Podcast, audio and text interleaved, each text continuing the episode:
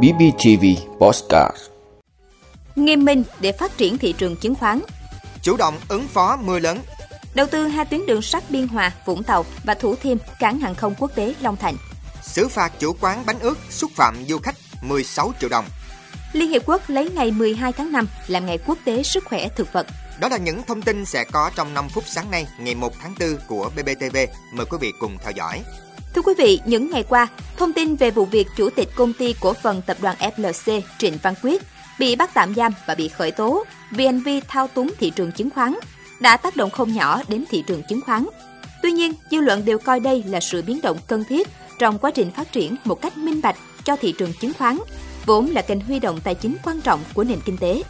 Thông tin Chủ tịch Tập đoàn FLC Trịnh Văn Quyết chính thức bị khởi tố, bắt tạm giam liên quan đến vụ việc bán chui cổ phiếu ngày 10 tháng 1 năm 2022, phát đi chiều ngày 29 tháng 3, đã tác động khá lớn đến tâm lý nhiều nhà đầu tư. Việc xử lý nghiêm hành vi thao túng về dài hạn, tính minh bạch và thượng tôn pháp luật được nêu cao trên thị trường chứng khoán. Cùng với đó, nhiều nhà đầu tư kỳ vọng sẽ làm chung tay các đội lái thị trường – nhóm cổ phiếu đầu cơ có thể sẽ không còn thu hút được dòng tiền cờ bạc nhiều như trước. Tuy nhiên, cũng cần có sự hỗ trợ từ cơ quan chức năng để giảm thiểu thiệt hại trong ngắn hạn. Vụ việc lần này chính là thông điệp thể hiện rõ quyết tâm làm trong sạch và minh bạch thị trường chứng khoán. Tất cả những hành vi thao túng, vi phạm luật pháp mang tính hệ thống đều sẽ bị xử lý theo chiều hướng tăng nặng. Thưa quý vị, Văn phòng Thường trực Ban Chỉ đạo Quốc gia về phòng chống thiên tai vừa có công văn gửi Ban Chỉ huy phòng chống thiên tai các tỉnh từ Quảng Bình đến Bình Thuận, đề nghị chủ động ứng phó với mưa lớn, ngập lụt và sạt lở đất. Theo cơ quan dự báo khí tượng thủy văn, từ đêm qua đến hôm nay, khu vực Trung Bộ và Tây Nguyên có mưa to đến rất to. Đây là đợt mưa lũ trái mùa, các địa phương cần đề phòng tình huống thiên tai tương tự như cuối tháng 3 năm 2015, chủ động ứng phó giảm thiểu thiệt hại. Theo dõi chặt chẽ các bản tin cảnh báo, dự báo mưa lũ, thông tin kịp thời cho các cấp chính quyền và người dân chủ động phòng tránh. Đồng thời triển khai lực lượng xung kích kiểm tra rà soát các khu dân cư ven sông, suối, khu vực thấp trũng có nguy cơ cao xảy ra ngập lụt, lũ quét, sạt lở đất để chủ động tổ chức di dời, sơ tán người dân khi có tình huống xảy ra, sẵn sàng tiêu úng bảo vệ sản xuất nông nghiệp và tiêu thoát nước khu vực trũng thấp, đô thị, khu dân cư tập trung và khu công nghiệp.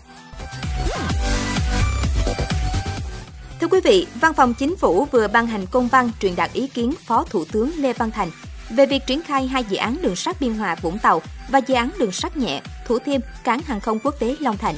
Theo đó, Phó Thủ tướng Lê Văn Thành yêu cầu Bộ Giao thông Vận tải thống nhất với Ủy ban nhân dân các tỉnh Đồng Nai, Bà Rịa Vũng Tàu, thành phố Hồ Chí Minh và các bộ liên quan về phương án đầu tư dự án đường sắt Biên Hòa Vũng Tàu và dự án đường sắt nhẹ Thủ Thiêm cảng hàng không quốc tế Long Thành, bảo đảm phù hợp quy hoạch, đúng thẩm quyền theo quy định pháp luật. Tuyến đường sắt nhẹ Thủ Thiêm, cảng hàng không quốc tế Long Thành đã được đưa vào quy hoạch chi tiết đường sắt khu vực đầu mối thành phố Hồ Chí Minh. Tuyến có điểm đầu tại ga Thủ Thiêm, thành phố Thủ Đức, thành phố Hồ Chí Minh. Điểm cuối là cảng hàng không quốc tế Long Thành. Chiều dài toàn tuyến khoảng 38 km. Tuyến đường sắt Biên Hòa Vũng Tàu có chiều dài khoảng 84 km, có điểm đầu từ ga Trảng Bom, điểm cuối tại cảng quốc tế Cái Mép, Thị Vải. Ga Trảng Bom, huyện Trảng Bom, tỉnh Đồng Nai dự kiến là điểm đầu của dự án đường sắt Biên Hòa, Vũng Tàu. Thưa quý vị, Ủy ban Nhân dân thành phố Đà Lạt, Lâm Đồng vừa ra quyết định xử phạt bà Lê Xuân Diệp Tịnh, chủ quán bánh ướt lòng gà Hen số 50, đường Tăng Bạc Hổ, phường 1, thành phố Đà Lạt, số tiền 16 triệu đồng do có một số hành vi vi phạm trong kinh doanh thương mại. Thành phố Đà Lạt cũng yêu cầu bà Tịnh cam kết ứng xử văn minh trong kinh doanh và viết thư xin lỗi công khai đoàn du khách tố bị bà chửi bới xúc phạm trong ngày 25 tháng 3 vừa qua. Trước đó, qua kiểm tra chấp hành pháp luật trong kinh doanh thương mại đối với cơ sở bánh ướt lòng gà Hen, cơ quan chức năng xác định cơ sở này có một số vi phạm như có 3 nhân viên làm việc nhưng có hai giấy khám sức khỏe bị hết hạn, một nhân viên không xuất trình được giấy khám sức khỏe. Đồng thời cơ sở này kinh doanh trên 30 khách một ngày nhưng không thực hiện lưu mẫu thực phẩm theo quy định.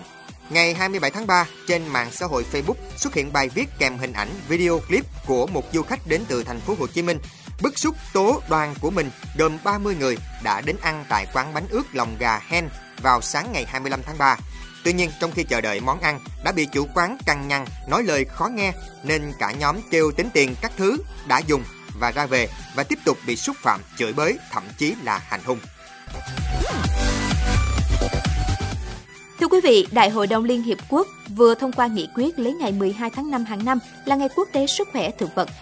Nghị quyết kêu gọi tất cả các nước thành viên Liên Hiệp Quốc, các tổ chức của Liên Hiệp Quốc, các tổ chức quốc tế và khu vực khác cùng các bên liên quan kỷ niệm Ngày Quốc tế Sức khỏe thực vật bằng các hoạt động nhằm nâng cao nhận thức về tầm quan trọng của sức khỏe thực vật cũng như tác động môi trường, xã hội, kinh tế của sức khỏe thực vật đối với an ninh lương thực, chức năng dinh dưỡng và hệ sinh thái và chia sẻ kinh nghiệm về vấn đề này.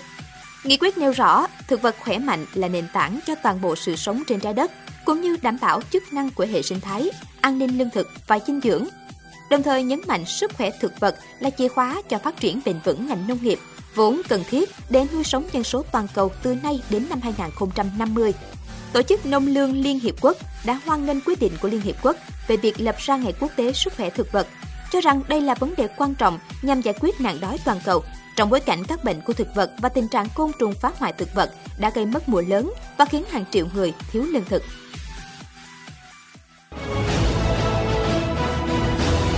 Cảm ơn quý vị đã luôn ủng hộ các chương trình của Đài Phát thanh truyền hình và báo Bình Phước. Nếu có nhu cầu đăng thông tin quảng cáo ra vặt, quý khách hàng vui lòng liên hệ phòng dịch vụ quảng cáo phát hành số điện thoại 02713 887065. BBTV, vì bạn, mỗi ngày.